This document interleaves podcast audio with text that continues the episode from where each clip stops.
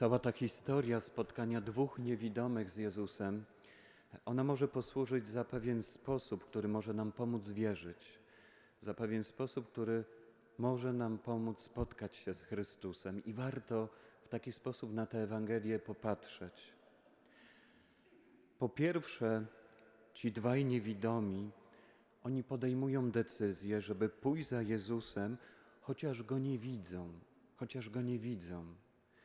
To jest takie chodzenie oczywiście po omacku, ale jednak chodzenie, a nie stanie w miejscu. Słyszę go, słyszałem o nim, ale nie widzę go. Moje oczy z jakiegoś powodu są jeszcze chore, jeszcze nie potrafią go dostrzec. Choroba moich oczu to, że nie widzę Jezusa, mogłaby być oczywiście bardzo dobrym usprawiedliwieniem, żeby stać w miejscu, żeby nie ruszyć, żeby zatrzymać się.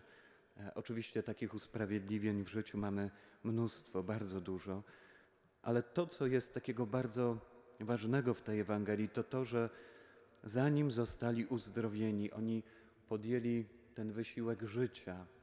E, oni chcą żyć, mają świadomość choroby, którą niosą w swoim życiu, ale oni chcą żyć i dlatego podejmują decyzję, żeby pójść za Jezusem, chociaż nie widzą Go. Po drugie, towarzyszy im bardzo ważne wołanie: Ulituj się nad nami, ulituj się nad nami.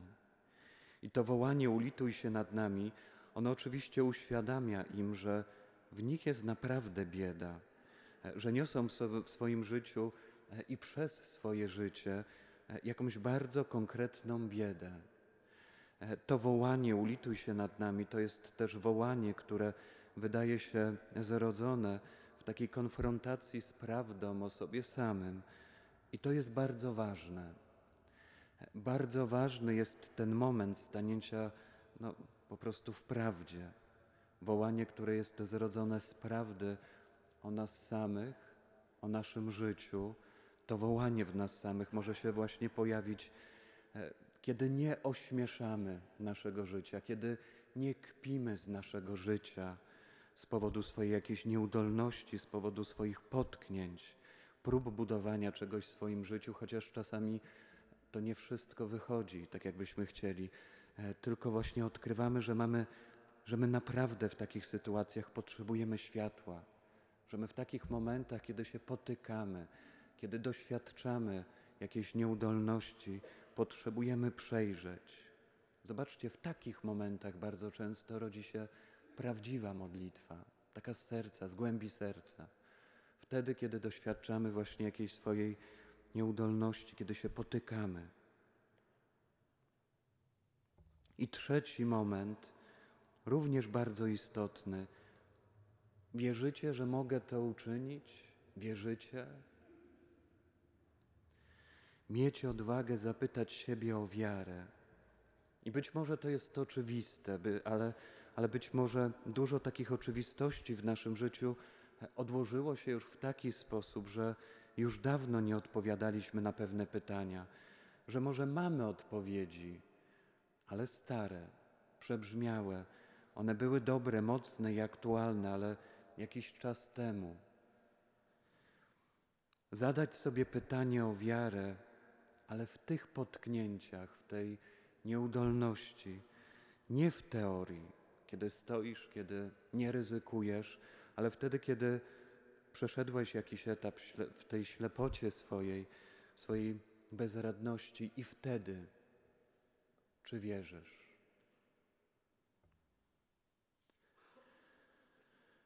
I tu bardzo taki niezwykły, ale też ważny niuans. Ich szło dwóch. My potrzebujemy wspólnoty. Potrzebujemy wspólnoty, bo czasami ta odpowiedź, czy wierzycie, pierwsza wyrwie się z ust tego obok nas, tego, który siedzi, jest obok nas. Może to nam doda wtedy odwagi, może to nas też podtrzyma albo przytrzyma. Nigdy nie idziemy sami, to nie tylko my się potykamy, to nie tylko my słabo widzimy czasami, ale właśnie odkryć wspólnotę, ale nie wspólnotę biedy, ale taką wspólnotę życia. Zadać sobie pytanie, o wiarę. Czy wierzycie, że mogę to uczynić? I zobaczcie, dopiero teraz rodzi się odpowiedź. Odpowiedź, która zrodzona jest tym wołaniem, tym krzykiem, jakimś bólem, czasami cierpieniem. I wtedy dotknął ich oczu, mówiąc: Według wiary waszej niech się wam stanie, według miary Twojej wiary niech ci się stanie. A skąd ta miara?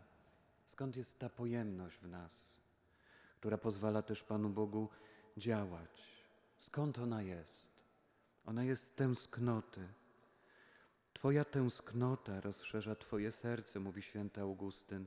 Ale zobaczcie, że ta tęsknota często rodzi się w tych potknięciach, nieudolności, kiedy znowu się nie udało. To jest ta tęsknota, żeby, żeby w końcu się też udało, żeby Bóg działał.